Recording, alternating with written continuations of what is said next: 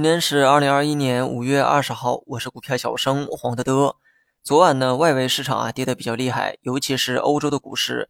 老美的货币政策会议纪要也透露出了一点信息，但是呢，并没有引起市场过分的反应。从概率上来讲，未来收紧货币将是大概率，只是收紧的这个程度啊还不确定。美股呢用小跌的方式结束了盘面，而欧洲股市呢则普遍大跌。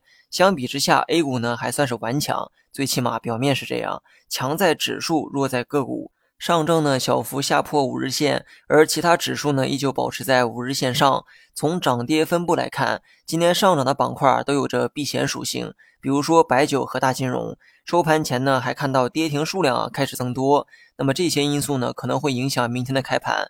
可能会小幅的低开，或者是有回落动作出现。大盘呢以模棱两可的方式啊跌破了五日线。既然这样，短期呢看调整也行，继续看反弹也可以。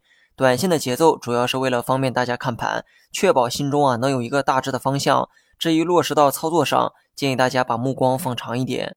那么我今年呢主要是做长线为主哈，所以这点波动啊我也不打算去理会。我目前呢也是仍拿着六成仓没动。这波反弹的初期，我给过一个参考指标，那就是三十线突破三十线就可以定义短期会有一波小反弹浪。这两天呢不上不下的调整啊，多少呢有点折磨人。所以啊，也有人呢提出了这样一个问题：如果短期出现回调，大概能看多深？谁也不敢保证能猜对走势。不过从技术角度来说，的确可以预期出一个回调深度。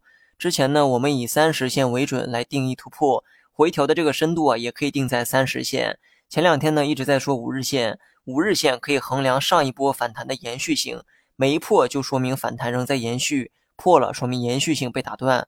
但是打断之后会不会开启下一波反弹浪也不一定。破了五日线只能说明第一段反弹结束了，期间最高位置定在了三五三零点。至于第二波有没有可能出现，主要看三十线能否保住。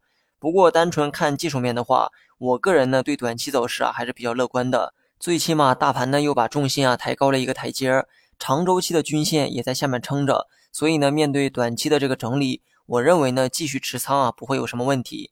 既然今天呢破了五日线，那么这两天你可以按照调整去预期，中期呢则盯紧三十日线，三十日线没破的话，你可以期待一下调整后继续反弹的可能。好了，以上全部内容，下期同一时间再见。